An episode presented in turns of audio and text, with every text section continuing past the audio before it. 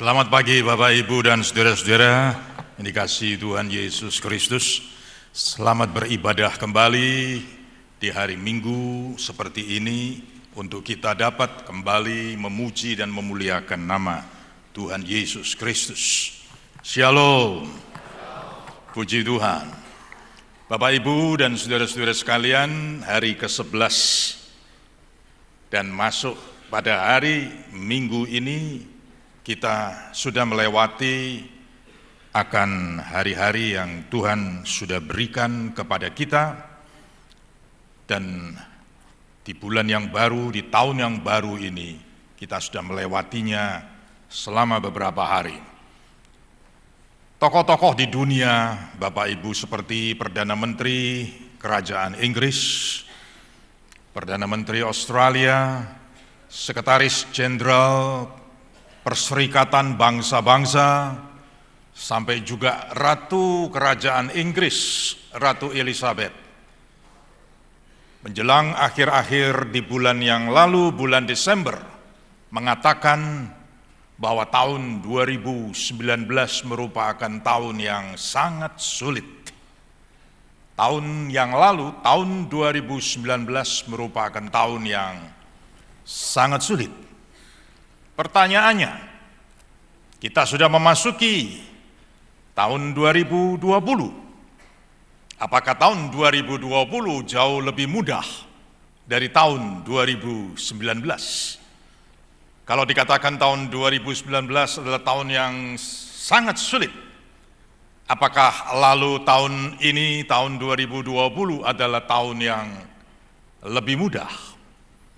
Ternyata jawabannya tidak, saudara. Beberapa hari yang lalu kita sudah membaca di koran, di koran surat kabar, barangkali kita juga melihat tayangan televisi, bagaimana keluarga kerajaan Inggris dalam hal ini? Ratu Elizabeth yang menjelang akhir bulan Desember mengatakan satu tahun yang sangat sulit, ternyata keluarga mereka mengalami goncangan yang tidak mudah, saudara. Oleh karena salah satu putra mahkotanya meninggalkan kerajaan bersama istri dan anaknya dan sama sekali sudah tidak mau untuk dianggap sebagai putra mahkota atau seorang pangeran yang bisa mewarisi tahta kerajaan Inggris tersebut. Pangeran Harry dengan istrinya dan seorang anaknya.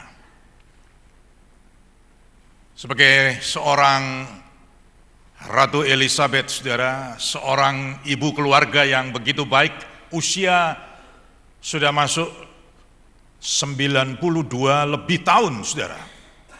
Luar biasa kesulitannya yang dihadapi. Barang bayangkan, kalau di antara Bapak Ibu dan Saudara yang hadir, tiba-tiba ada seorang putranya dengan keluarganya atau seorang putrinya dengan keluarganya yang dikasihi, meninggalkan rumah, menulis surat, saya tidak lagi akan berada di keluarga papa dan mama.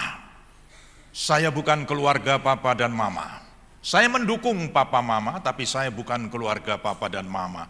Bayangkan di awal tahun 2020 menghadapi masalah yang demikian. Jadi masalah bukan aja penyakit, ekonomi, mereka tidak kurang-kurang ekonominya saudara. Pangeran Harry dan keluarganya mendapatkan miliar rupiah di dalam dukungan support kehidupannya. Kurang apa, saudara? Di sinilah kita melihat saudara-saudara sekalian tahun-tahun yang kadang-kadang tidak dapat kita prediksi, tidak dapat kita perakirakan, seperti perakiraan cuaca. Nah pada pagi hari ini, saudara-saudara sekalian, saya ajak Bapak Ibu karena kita masih fresh masuk di dalam tahun yang baru, tahun 2020, Bapak Ibu yang usia-usianya juga sudah mulai menginjak, lanjut, mari kita merenungkan baik-baik, kita menghayati baik-baik, karena kita memasuki tahun 2020 barangkali kita sudah menjadi opa, oma, emak, engkong, Saudara-saudara sekalian, kakek nenek, mungkin kita sudah mempunyai buyut, saudara-saudara, bukan aja anak menantu, bukan aja cucu, tetapi cucu pun sudah menikah dan sudah melahirkan putra-putri dan mempunyai buyut, saudara, mempunyai cicit. Mari di ibadah yang satu, saya hormati Bapak Ibu yang senior-senior, kita renungkan baik-baik masuk di tahun 2020. Kita masih segar sampai hari ini bukan? Masih memasuki tahun 2020. Nah mari kita berdoa sebentar. Bapa di surga, betapa indahnya kami akan menelusuri firman Tuhan. Mohon kiranya roh kudus menolong hamba dan jemaat Tuhan pagi hari ini Segala puji, syukur, hormat, kuasa, dan kemuliaan kami persembahkan bagi nama Tuhan Yesus Kristus. Haleluya. Amin. Judul saya pagi hari ini, judul saya, tema saya pagi hari ini adalah tahun 2020. Apa kata Alkitab? Tahun saya dan saudara sekarang ini.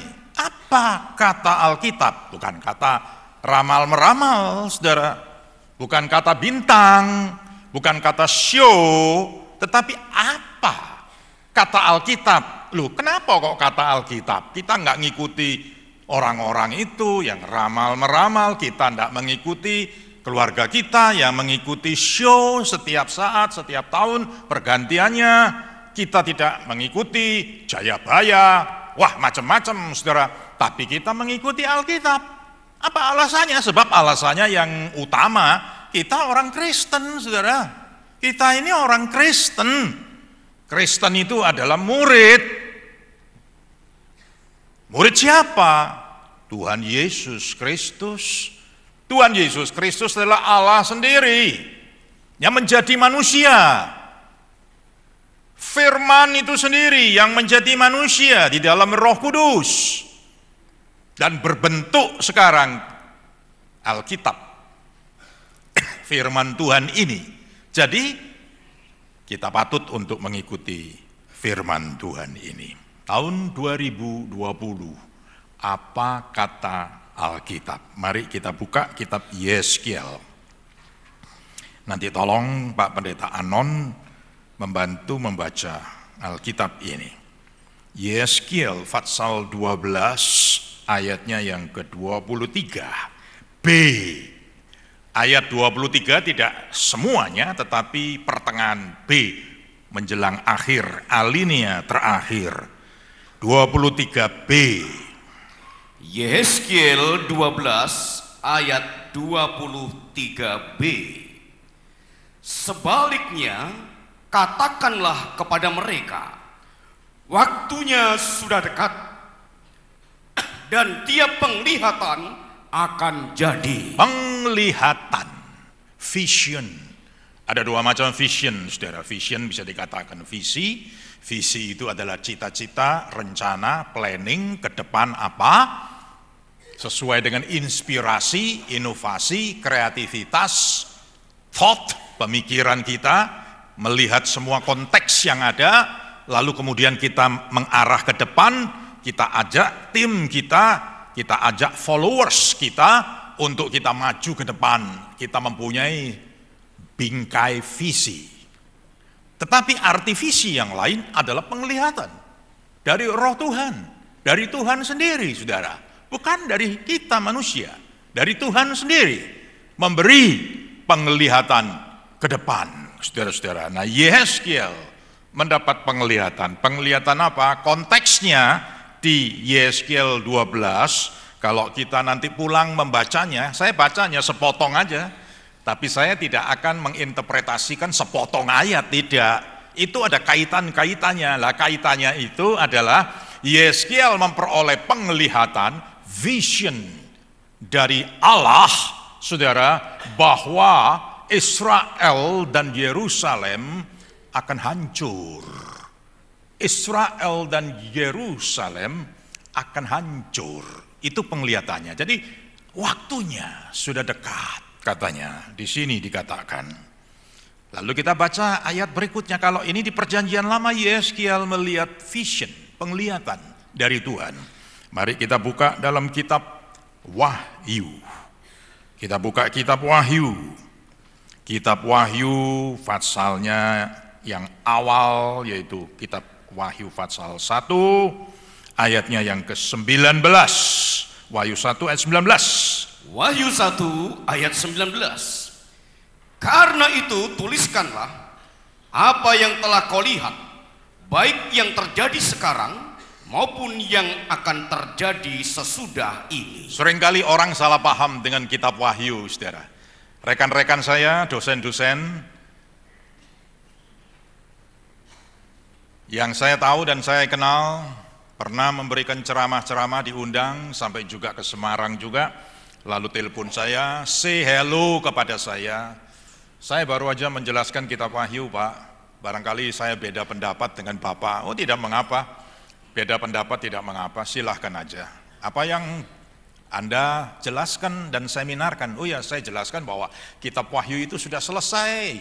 Wahyu itu di abad yang pertama, itu ditulis oleh Yohanes hanya pada abad pertama, menjelang usianya yang sudah hampir 100 tahun. Berarti kitab itu selesai, tidak perlu lagi diinterpretasi, tidak perlu lagi ditafsir yang macam-macam. Apakah gereja Bapak masih menggunakan kitab Wahyu? Oh, saya masih memakainya. Bagaimana? Bagaimana Bapak? Oh iya, itu bukan selesai. Minta maaf, saya beda pendapat. Apa beda pendapatnya? Lah, karena di ayat ini jelas berkata, ayat 19 tadi dikatakan baik yang tertulis sekarang. Sekarang itu ya pada zamannya Yohanes waktu itu abad 1 itu tapi tidak titik di situ maupun yang akan terjadi sesudah ini. Jadi yang akan datang, yang sekarang dan yang akan datang. Itu penglihatan Bapak Ibu. Kalau yang sudah terjadi ya sudah tidak perlu penglihatan. Saudara, pada pagi hari ini lalu kita kembali merenungkan kalau ada yang akan datang lalu tahun 2020 besok bagaimana? Besok lusa bagaimana? Minggu depan bulan Februari, bulan Maret terus jalan terus sampai nanti masuk lagi 31 Desember, kumpul lagi di sini saudara. Makan minum seperti ini perjamuan kudus saudara. Disebut ibadah tutup tahun kembali, berulang kembali. Saudara-saudara lalu apa yang akan terjadi? Nah inilah yang kita akan lanjutkan di dalam penelusuran kita secara Alkitab. Nah kalau saudara lihat angka 2020, itu dijumlahkan 20 dan 20 itu dijumlahkan saudara akan memiliki angka 40 saudara. Nah angka 40 inilah angka Alkitabiah. Bukan angka ramalan. Bukan angka untuk kita mendapatkan sesuatu secara horoskop atau perbintangan. Bukan. Tetapi angka 40 saya sebut angka Alkitabiah karena angka itu terpatri di Alkitab mempunyai arti dan fungsinya. Saudara-saudara sekalian. Nah apa itu? Nah dalam waktu yang singkat ini mari saya ajak perhatian saudara untuk kita kembali melihat Alkitab kita di sekitar jumlah angka 40 tadi. Mari kita akan baca di dalam pertama kitab kejadian Kitab Kejadian fatsalnya yang ketujuh, ayatnya yang ke-12. Kitab Kejadian fatsal 7, ayatnya yang ke-12. Kejadian 7 ayat 12. Dan turunlah hujan lebat meliputi bumi 40 hari 40 malam lamanya. Bayangkan, Bapak Ibu bisa membayangkan hujan lebat 40 hari 40 malam Artinya sederhana saja, pagi, siang, sore, malam, pagi, siang, sore, malam. 24 jam hujan itu turun, bukan rintik-rintik, tapi lebat, deras. Saudara, bayangkan aja lah kalau kota Semarang ini hujan barangkali lima jam terus menerus. Lima jam terus menerus. Kota Semarang di semua pelosok kota Semarang ini, timur, barat, utara, selatan, tengah. Jam saja. Terus menerus, lebat, terus menerus. Barangkali ada sejumlah saudara rumahnya di sini, rumahnya yang ada di sini saudara-saudara yang berbakti di sini, kebanjiran. Sungai-sungai juga akan meluap, saudara. Saudara-saudara yang dikasih, ini 40 hari, luar biasa. Sehingga disebut dengan air bah. Di zaman Nuh, saya katakan ini bencana alam yang luar biasa sekali. Bencana alam yang luar biasa sekali. September yang lalu, saudara, September tahun 2019 yang dikatakan tahun yang sangat sulit itu, di Australia tiba-tiba hutannya dan semak belukarnya terbakar hebat, saudara. Di mana? Di wilayah New South Wales dengan kota Sydney, kota yang terbesar di Australia. Bukan aja hanya di sekitar Sydney, New South Wales, tetapi wilayah sekitarnya seperti Victoria, lalu sekitarnya lagi Australia Selatan, South Australia, ikut terbakar, saudara. Sehingga lebih dari 5 juta hektar. Ada yang mengatakan sampai 10 juta, saudara. Lebih dari 5, saya lebih baik mengatakan lebih dari 5 juta hektar, juta saudara, hektar hutan dan semak itu terbakar. Hebat saudara-saudara sekalian, luar biasa sekali. Perhatikan gambar ini saudara. Ini gambar yang snapshotnya diambil baru-baru aja.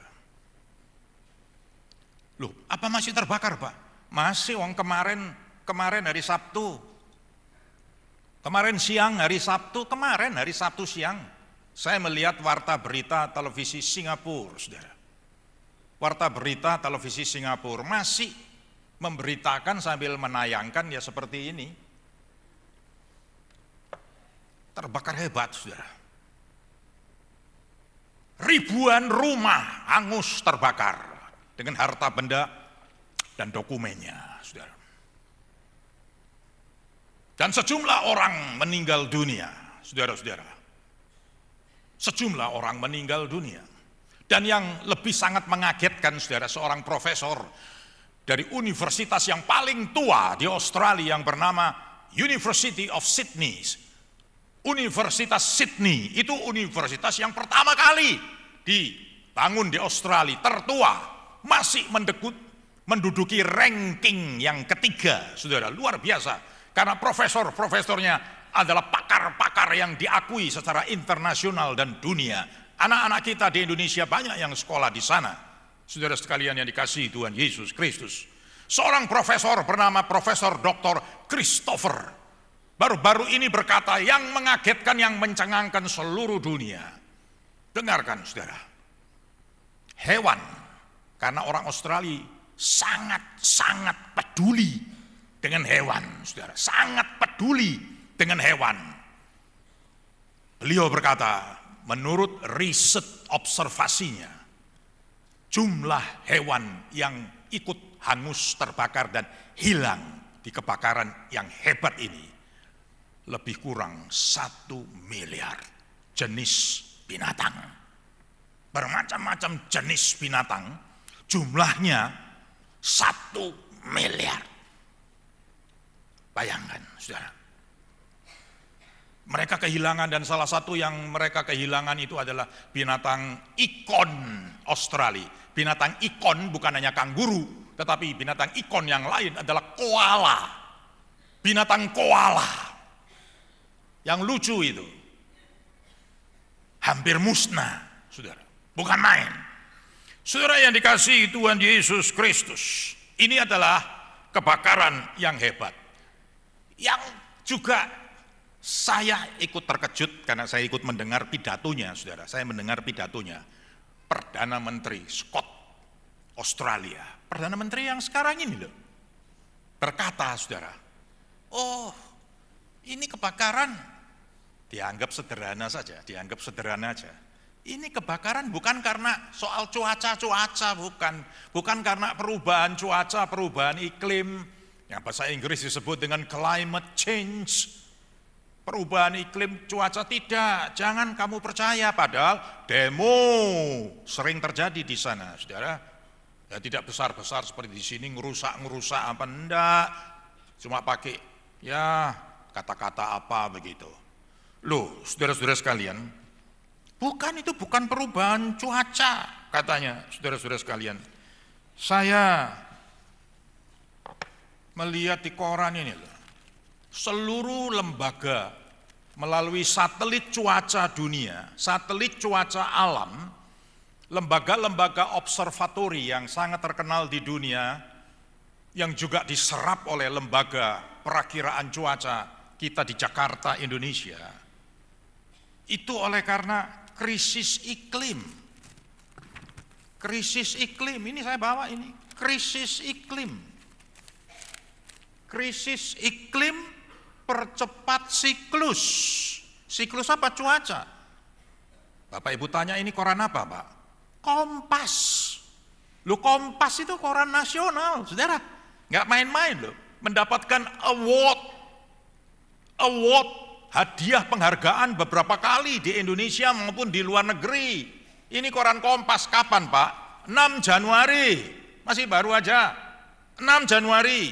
Loh, Perdana Menteri Australia dengan sederhana memsimplifikasi, menyederhanakan soal yang begitu dahsyat, satu miliar hewan habis semuanya. Wah ini bukan perubahan iklim cuaca atau padahal sudah terjadi. Saya tidak akan jelaskan perubahan iklim itu apa, saudara. Ya, enggak perlu lah. Tapi itu terjadi, saudara-saudara. Bayangkan, itu suatu bencana yang tetap masih menyala masuk di tahun 2020 ini. Saudara-saudara sekalian tidak mau percaya. Jadi saya pikir karena saya tadi mengambil kitab kejadian pasal 7 itu kan zamannya Nuh. Nuh itu cerita, bukan saja cerita, memberitahu, eh akan ada hujan loh, hujan lebat, akan ada banjir, itu mata air baik di laut, di darat akan muncrat keluar, gak terbatas dan tidak akan bisa berhenti. Hati-hati, hati-hati. Eh nggak mau dengar mereka tertawa, tertawa. Gak ada cuaca panas begini, iklim masih panas kok bilang hujan. Hujan apa? Nggak ada Nuh, tidak ada Nuh. Kamu bohong saja Nuh. Gak ada ceritanya khayal-khayal aja. Loh, saudara, peringatan Nabi Nuh diabaikan. Apa yang terjadi, saudara? 40 hari 40 malam hujan lebat itu sumber air mata air di laut samudera itu juga keluar semua air laut naik seperti tsunami dan seterusnya wah habis semuanya habis semuanya bukan lo ini juga diulangi zaman seperti begini kok diulangi lagi padahal satelit cuaca bukan satu beberapa negara memberitahu seperti itu betapa kerasnya manusia betapa bandelnya manusia, saudara-saudara. Belum sampai di situ, saudara-saudara sekalian. Coba, saya dapat lagi koran. Di Indonesia kita ini loh, tidak pernah terjadi saudara. Ini loh. 5100 gempa, 5100 kali gempa. Guncang Maluku. Guncang Maluku. 2019 sepanjang tahun. 2019 baru aja memasuki 2020 getaran itu sudah terasa. Getaran-getaran itu sudah terasa lagi. Wah 5100 kali coba kita masih bersyukur loh hidup di kota Semarang ini saudara kita duduk di sini tenang ya coba duduk di sini Barangkali saudara nggak bisa memperhatikan khotbah ini lagi. Saudara yang dikasih Tuhan Yesus Kristus. Pertanyaannya peringatan-peringatan alam ini loh. Peringatan-peringatan alam ini untuk apa? Apakah hanya perubahan cuaca saja? Untuk apa peringatan alam ini? Saya jawab ya, Allah memperingatkan manusia. Memperingatkan apa, saudara? Nah, untuk ini saya minta tolong Pak Anon bacalah, jangan mulut saya saja. Matius 16 ayatnya yang ke-1 sampai ke-4. Matius 16 ayat 1 sampai ke-4. Matius 16 ayat 1 sampai 4. Kemudian datanglah seorang orang-orang Farisi dan Saduki hendak mencobai Yesus. Mereka meminta supaya ia memperlihatkan suatu tanda dari surga kepada mereka. Tetapi jawab Yesus, pada petang hari karena langit merah kamu berkata hari akan cerah. Dan pada pagi hari karena langit merah dan redup kamu berkata hari buruk. Rupa langit kamu tahu membedakannya. Tetapi tanda-tanda zaman tidak. Angkatan yang jahat dan tidak setia ini menuntut suatu tanda. Tetapi kepada mereka tidak akan diberikan tanda selain tanda Nabi Yunus. Lalu Yesus meninggalkan mereka dan pergi. Lola ya ini saudara, itu orang tahu, aduh ini nanti akan datang badai, akan datang angin puting beliung, akan datang hujan keras, akan datang longsor, Sungai akan banjir, ini akan banjir karena nggak menampung airnya. Hati-hati, manusia saudara mampu. Manusia saya ulangi, mampu dengan peralatan modern sekarang ini untuk bukan ramal-meramal secara ilmiah mengetahui situasi dan kondisi dunia. Tetapi tanda yang datang dari Tuhan mereka abaikan sama sekali. Lalu Yesus berkata, aku tidak akan memberi tanda. Hanya tanda Yunus. Tahu nggak artinya apa? Tanda Yunus. Nabi Yunus itu kan keluar dari perut ikan ke Ninive itu loh, saudara. Memberitakan Injil kan. Lalu itu apa artinya? Artinya apa? Bertobat. Itu orang Ninive bertobat dari kejahatannya. Bertobat. Bukan soal tanda. Tetapi justru yang jauh lebih penting bertobat. Jadi kalau Allah mengizinkan bencana alam, kalau Allah mengizinkan perubahan cuaca, kalau Allah mengizinkan segala peristiwa di dunia ini timbul terjadi luar biasa. Bukan tadi saya sebutkan hanya di Australia di sini loh. Kita Jakarta, Bapak Ibu yang punya saudara di Jakarta, Nah, tanggal 31 wah rame-rame ya, rame-rame kalau di sini ibadah kan. Wah rame-rame ya, silahkan aja manusia dengan coraknya sendiri, dengan adatnya sendiri. Yang agama ya ibadah, sembayang-sembayang, saudara-saudara sekalian. Yang pesta ya pesta, kembang api ya kembang api, yang musik ya musik, ya macam-macam saudara. Untuk menyambut kedatangan yang baru tanggal 1. Siapa sangka, siapa nyana, padahal sudah diberitahu oleh lembaga perakiraan cuaca Jakarta, hati-hati, 31 itu hujan lebat. Hati-hati hujan lebat. Ada yang sudah pergi melancong ke luar negeri, ke Jawa Timur, ke mana lagi, ke luar pulau. Ah, macam-macam lah saudara. Tahu-tahu dapat telepon rumah kebanjiran. Waduh, coba saudara. Itu di Jakarta yang baru lalu saja. Ini seluruh dunia saudara. Seluruh dunia terjadi seperti ini. Untuk apa? Seolah-olah Tuhan berkata, manusia, sadarlah, sadarlah, sadar ngelilir, ngelilirlah, tobatlah, bertobatlah. Itu Yunus, tanda Yunus artinya. Saudara yang dikasih Tuhan, 40. Mari kita lihat yang berikutnya. Angka 40 ini angka Alkitabiah berikutnya apa? Kitab bilangan. Mari kita lihat di kitab bilangan, saudara. Perjanjian lama lagi. Kitab bilangan pasal 14 ayat 34. Kitab bilangan pasal 14 ayat 34. Bilangan 14 ayat 34. Sesuai dengan jumlah hari yang kamu mengintai negeri itu, yakni 40 hari. Satu hari dihitung satu tahun. Jadi 40 tahun lamanya kamu harus menanggung akibat kesalahanmu supaya kamu tahu rasanya jika aku berbalik daripadamu. Oh ya ini angka 40 ini saudara. 40 hari jadi 40 tahun loh. Apa umurnya diperpanjang, umur 40 hari diperpanjang jadi 40 tahun kan seneng kalau umur lebih panjang, lebih panjang kan ya seneng. Saudara, siapa yang tidak seneng coba. Aduh, saudara yang duduk di sini kalau ulang tahun siapa yang tidak seneng kalau dilakukan panjang umurnya. Panjang umurnya, siapa yang tidak senang? Senang semuanya kan. Oh, senang semua. Happy birthday to you. Wah, senang kan? Happy birthday to you. Wah, ada ulang tahun yang tidak happy, saudara. Semua happy. Tapi ini lain. Ya suruh mengintai, mengintainya lamanya 40 hari. Sudah dikasih petunjuk dari Tuhan. Wah, luar biasa. Berkatnya luar biasa. Berkatnya berlimpah-limpah. Susu dan madu berlimpah-limpah itu. Tanah kanaan, tanah perjanjian katanya tanah kanaan. Wah, luar biasa. Tak mau percaya. Tidak mau percaya kepada pimpinan Tuhan Yesus Kristus. Lalu apa yang mereka bilang saudara? Tidak, tidak, tidak, kita tidak akan masuk lah. Kalau masuk malah kita mati semuanya. Janganlah. Itu orang-orangnya ganas-ganas, tentaranya hebat-hebat semuanya. Kita ini siapa? Kita orang kecil, lemah, tidak perlu.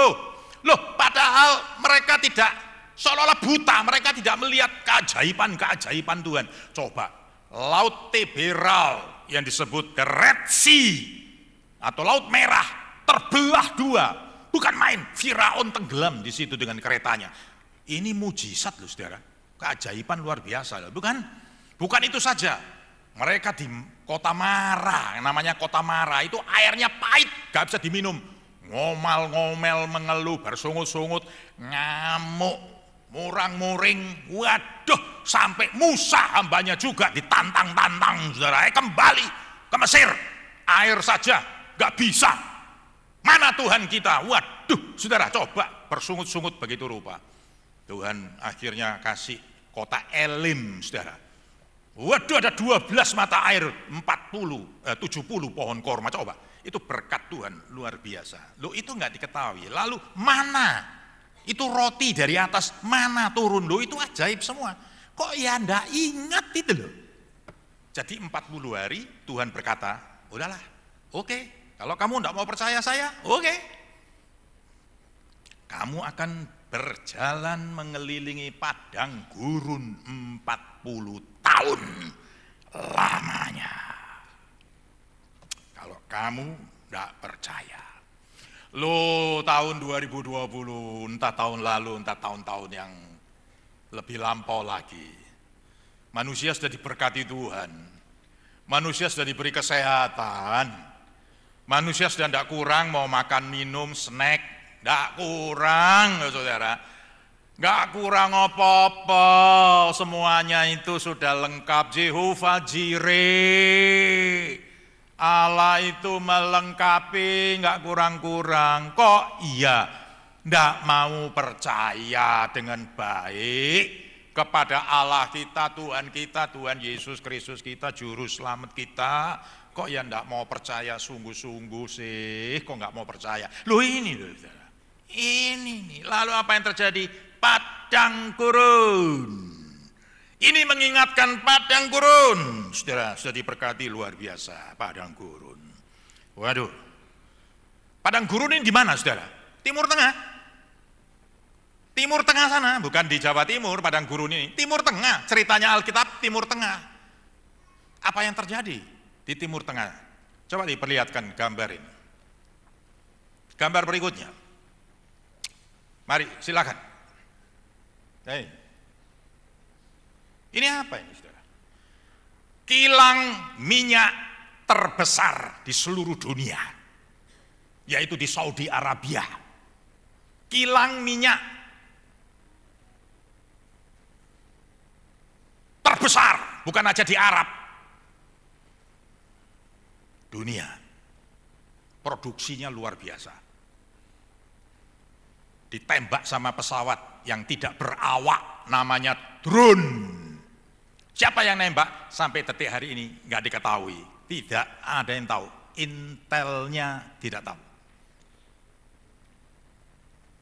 Sampai sekarang produksinya menurun luar biasa. Sampai saya berdiri di sini, produksinya ini menurun luar biasa. Saudara-saudara yang dikasih Tuhan Yesus Kristus, ini berkatnya luar biasa loh ya. Tetapi apakah agama itu hanya sekedar cuma ucapan bibir mulut saja? Allah itu cuma sampai di sini saja. Percaya itu sampai di sini saja, tidak sampai di sini. Aduh, manusia, saudara. Ini terjadi. Terbesar, terbesar Andai kata pabrik saudara yang gede, paling gede, yang paling menghasilkan, minta maaf ya, minta maaf ya, minta maaf. Ucapan saya, saya minta maaf. Supaya Tuhan Yesus menyucikan mulut saya. Tiba-tiba hancur. Bagaimana saudara? Oh ada asuransi. Asuransi. Tidak gampang saudara. Saudara yang dikasih yang kita lihat di sini ini, wah luar biasa, belum lagi baru aja tanggal 4 Januari, panglima yang paling hebat di Iran. Panglima tentara yang paling hebat, paling dihormati, paling disegani, saudara. Paling berani, otaknya paling brilian untuk mengatur strategi-strategi yang ada itu luar biasa sekali. Ditembak drone mati, sudah. Hampir saja meletus perang yang lebih besar. Sampai sekarang masih ditahan, saudara. Apa sebabnya ditahan? Nah, ini mau saya khotbahkan nanti minggu keempat di ibadah yang kedua. Terusannya nanti di ibadah yang kedua. Kok enggak jadi perang? Kenapa itu? Oh nanti, itu Alkitab lagi, saudara. Kita balik Alkitab lagi. Nah coba kita lihat di sini. Lalu kita bagaimana? Saudara-saudara sekalian. Mari saudara, kita tetap percaya kepada yang namanya Tuhan Yesus Kristus nama di atas segala nama. Yang di bawah kolong langit ini tidak ada nama yang lain selain nama dari Tuhan Yesus Kristus. Maka kita pun tidak akan ada di padang gurun. Sudah tahu? padang gurun itu realnya diubah oleh Tuhan melalui Yosua dan Kaleb dan pengikut-pengikutnya.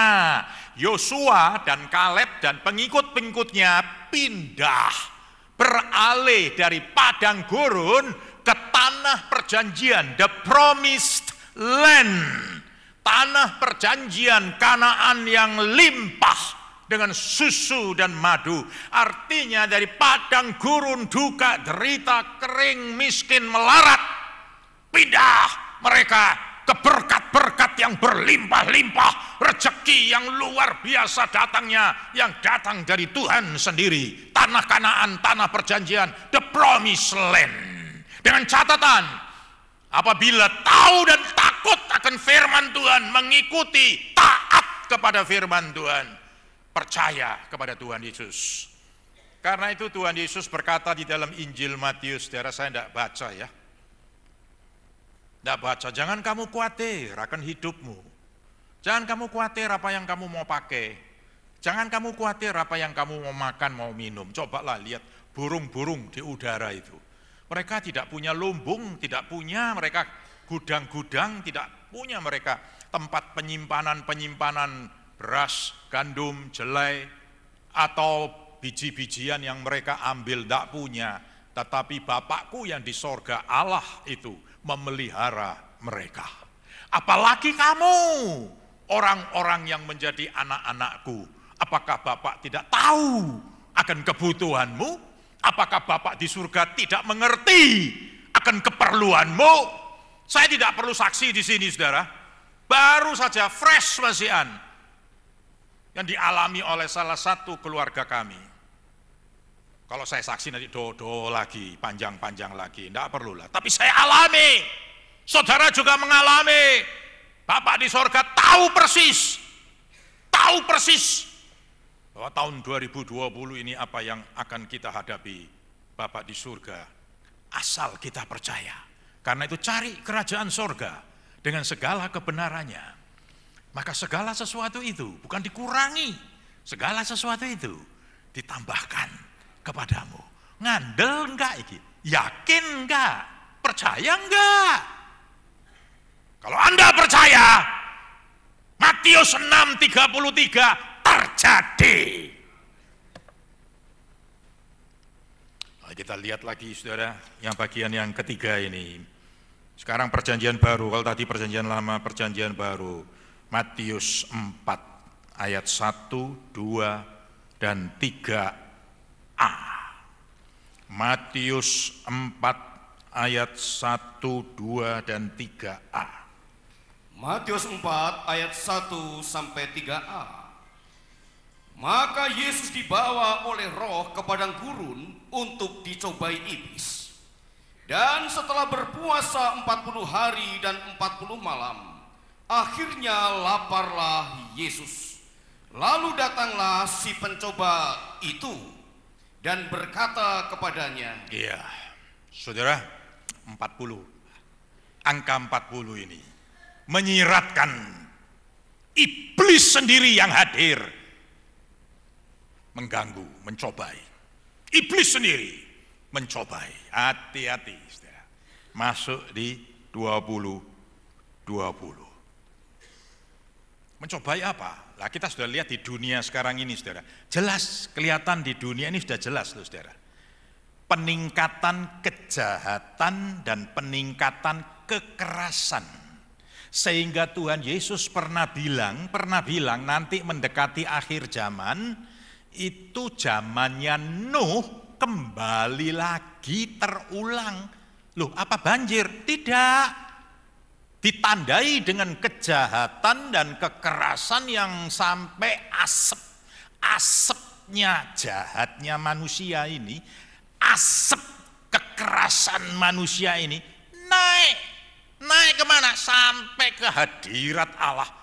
Allah kemudian berkata, waduh manusia, bikin menyesal hatiku saja manusia ini. Sudahlah, aku habisin semuanya. Kecuali Nuh dan keluarganya, delapan jiwa. Tidak. Tapi semuanya dihabisi, hewan-hewan dihabisin. Persis. Loh, saudara pikir itu cerita dongeng? Saya baru bilang loh, ini negara dekat Australia kita loh. Saudara pergi ke Australia dari Bali sampai sana cuma 5 jam. Pesawat Garuda. Ke Amerika saudara setengah mati saudara. Sama Australia.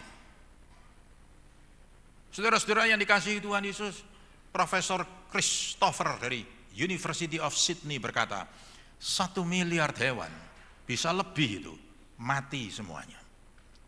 Enggak kita bisa bayangkan waktu zamannya Nuh itu. Asap kejahatan, kekerasan manusia itu. Waduh manusia, manusia. Allah bilang tidak bisa, ini habis semua, habis semua, habis semua, dihabisin semuanya. Saudara-saudara, kejahatan dan kekerasan manusia ini sudah bukan main, saudara.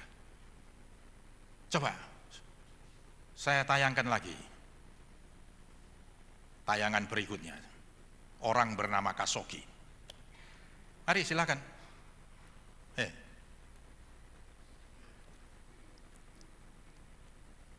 Beliau orang sederhana, saudara. Bukan orang kaya raya, bukan. Orang cukup aja, cukup karena jurnalis, wartawan. Kerjanya sebagai wartawan kulit tinta, jurnalis. Terus lagi gambarnya. Nah ini, beliau masuk ke konsulat ini konsulat Saudi Arabia. Konsulat bukan kedutaan ya. Konsulat Saudi Arabia yang ada di kota Istanbul. Istanbul, Turki. Ini. Ini beliau masuk. Urusannya apa? Mau minta surat keterangan, Saudara. Karena beliau ini mau menikah dengan tonangannya di Amerika. Orang ini mau menikah dengan tonangannya di Amerika. Amerika minta suratnya dilengkapi. Untuk suratnya dilengkapi, minta di konsulat karena beliau orang Arab. Berkewargaraan Arab cuma tinggal di Amerika, bukan orang Amerika ini, saudara. Masuk ini, pakai jas lengkap, tidak keluar lagi, saudara. Tidak keluar lagi. Singkat aja ya, karena waktu saya ini sudah hampir selesai sebetulnya. Waktu saya sudah hampir selesai. Singkat aja ya, saudara. Apa yang terjadi? Waduh, saudara. Sampai sekarang kan orang tidak tahu apa yang terjadi. Bulan September saya melihat televisi Al Jazeera. Saudara melihat televisi Al Jazeera? Kalau saudara melihat televisi Al Jazeera, maka saudara akan mendapatkan uraian yang mengerikan. Walaupun uraian itu masih belum sampai belum sampai harus diakui terbukti oleh kerajaan Saudi Arabia. Tetapi uraian itu, waduh, mengerikan. Mengapa mengerikan? Ini orang, saudara ya, masuk Begitu masuk di dalam di sini, sudah disiapkan pembunuh-pembunuh. Dimutilasi? Tidak. Kalau dimutilasi, darahnya ada, alatnya ada. Ini begitu di, tidak keluar, lalu segera spionase, ya toh, intel-intel, itu masuk semua untuk menyelidiki ini ke mana orang ini. Internasional. Apa yang terjadi saudara? Coba, saudara dengar saya televisi loh, Al Jazeera. Saya dapatnya dari sana. Ini orang setelah dibunuh mati, cet, bukan digorok, ditusuk, enggak.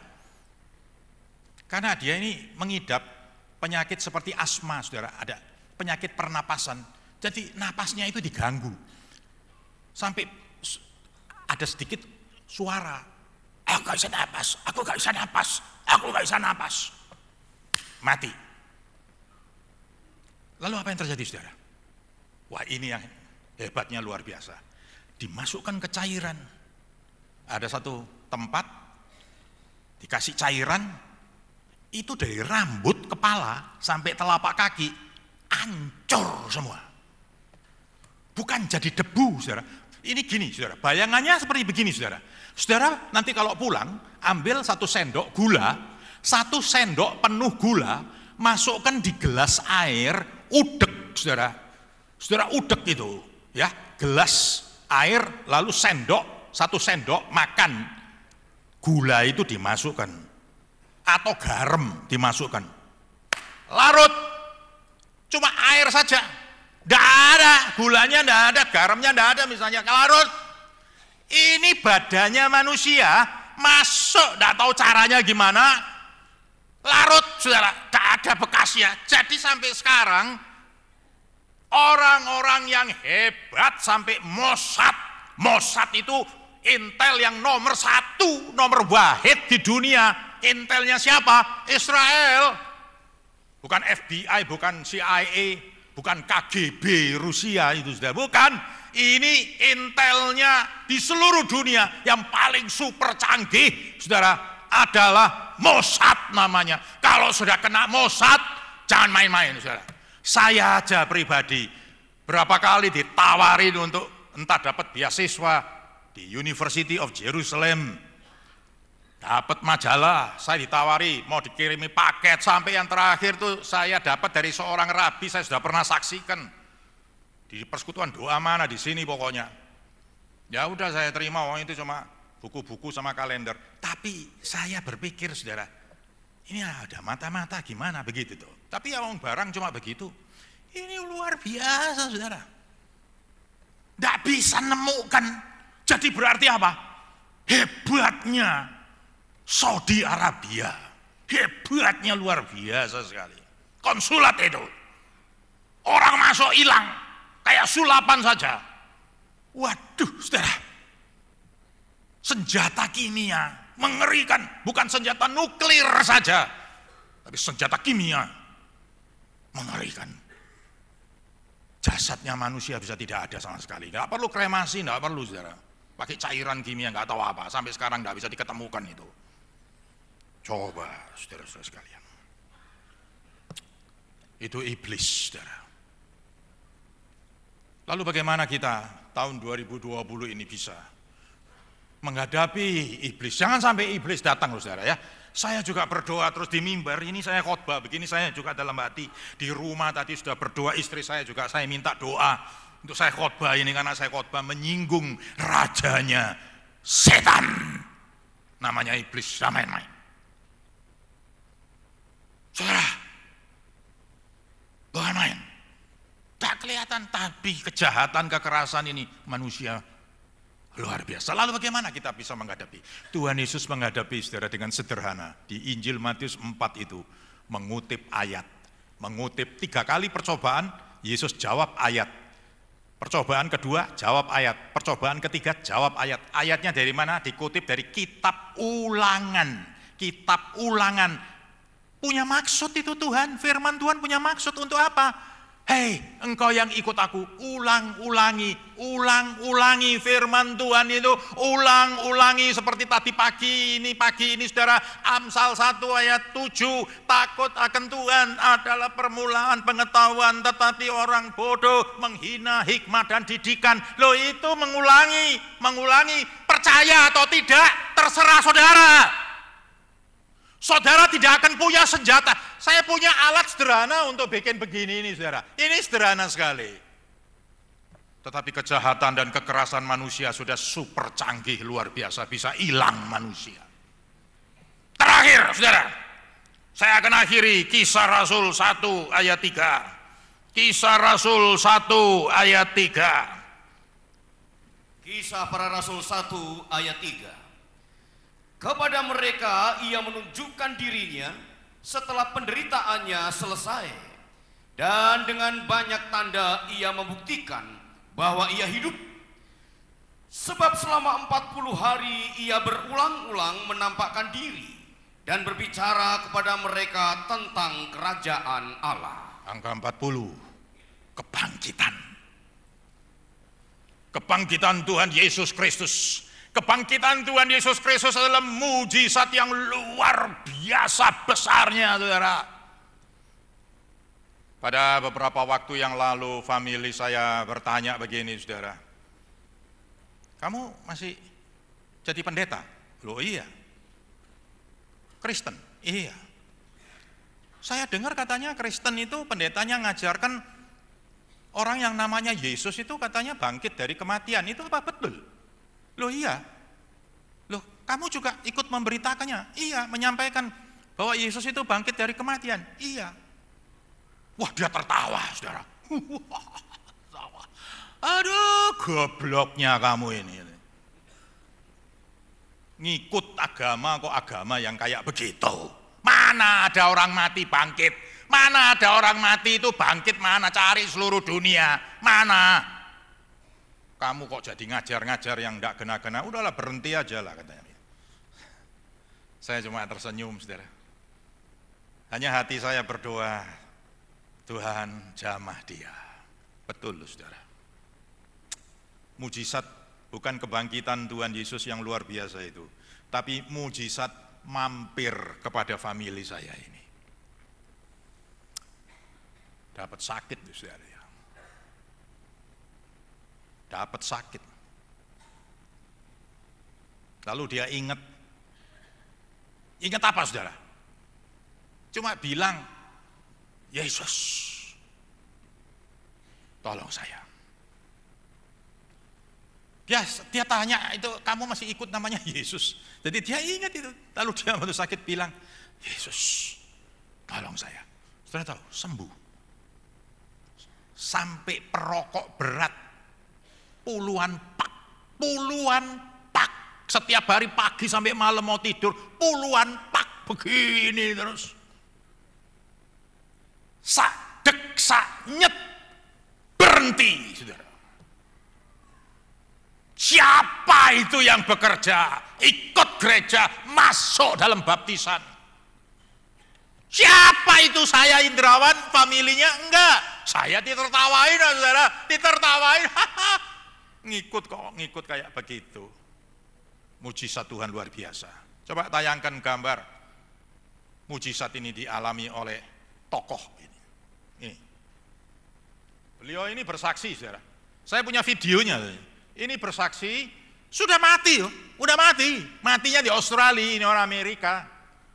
Ini di mana ini? Ini di depan gedung, ini di depan hallnya PBB, ruangan PBB. Di atasnya, di atasnya ini ada podium-podium. Ini duduk ketua-ketua, saudara. Beliau diberi kesempatan bersaksi. Ini tokohnya, salah satu tokohnya di sana. Mati sudah, mati. Di Australia mati sudah. Mati itu monitornya sudah datar mati, dianggap klinisnya mati sudah. 45 menit, saudara, hampir satu jam. 3 per 4 jam, 45 menit mati.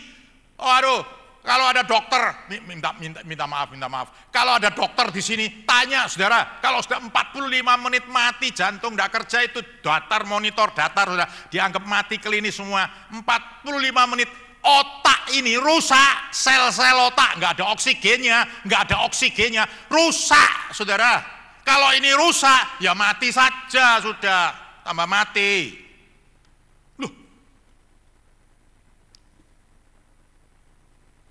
Bawa ambulan, saudara.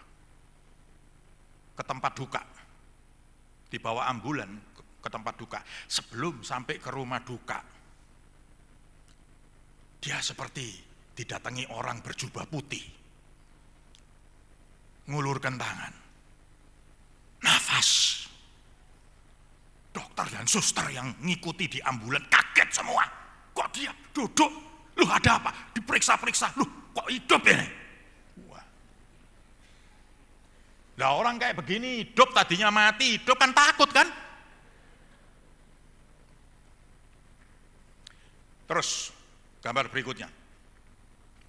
Afrika. Seorang pendeta dari Semarang, seorang pendeta dari Semarang, nggak sebut namanya, beberapa tahun yang lalu bilang sama saya, Pak Indrawan, waduh saya baru pulang dari Afrika. Oh ya, di mana di Afrika? Ya saya ada pelayanan, tapi saya melihat di kota Lagos, Nigeria, kota Lagos, Nigeria, Afrika. Itu mujizatnya luar biasa. Mujizat Tuhan luar biasa. Sampai ada yang mati dibawa ke depan itu bisa hidup kembali. Waduh, itu orang geger semua. Dia datang bertobat, percaya kepada Tuhan Yesus. Ya, berbo ini hari Minggu, ini hari Minggu, saudara. Berbondong-bondong. Coba lihat lagi. Terus ini panjangnya katanya 3 km, ini berbondong-bondong. Gerejanya itu 3 km panjangnya. Pendeta di Semarang malah bilang lebarnya itu mirip sama. Panjang 3 km, lebar 3 km. Coba sudah bayangkan ya, sudah bisa bayangkan itu 3 km, 3 km. Berapa, saya tanya, berapa banyak yang datang? Lebih dari satu juta orang berbakti hari Minggu. Ini kita berapa pagi ini? Pagi ini kita berapa? Ini lebih dari satu juta. Coba terus lagi gambarnya lagi. Loh ini dalamnya saudara. Oh ini masih lebar ini. Wah lebar.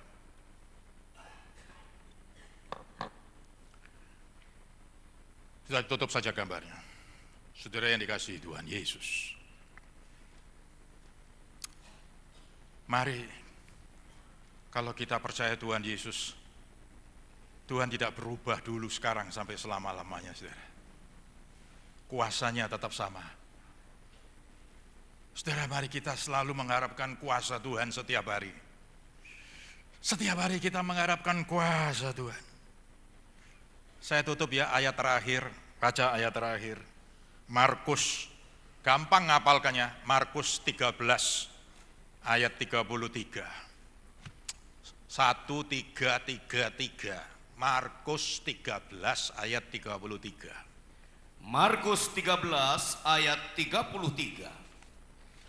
Hati-hatilah dan berjaga-jagalah, sebab kamu tidak tahu bila manakah waktunya tiba. Hati-hati dan berjaga-jaga.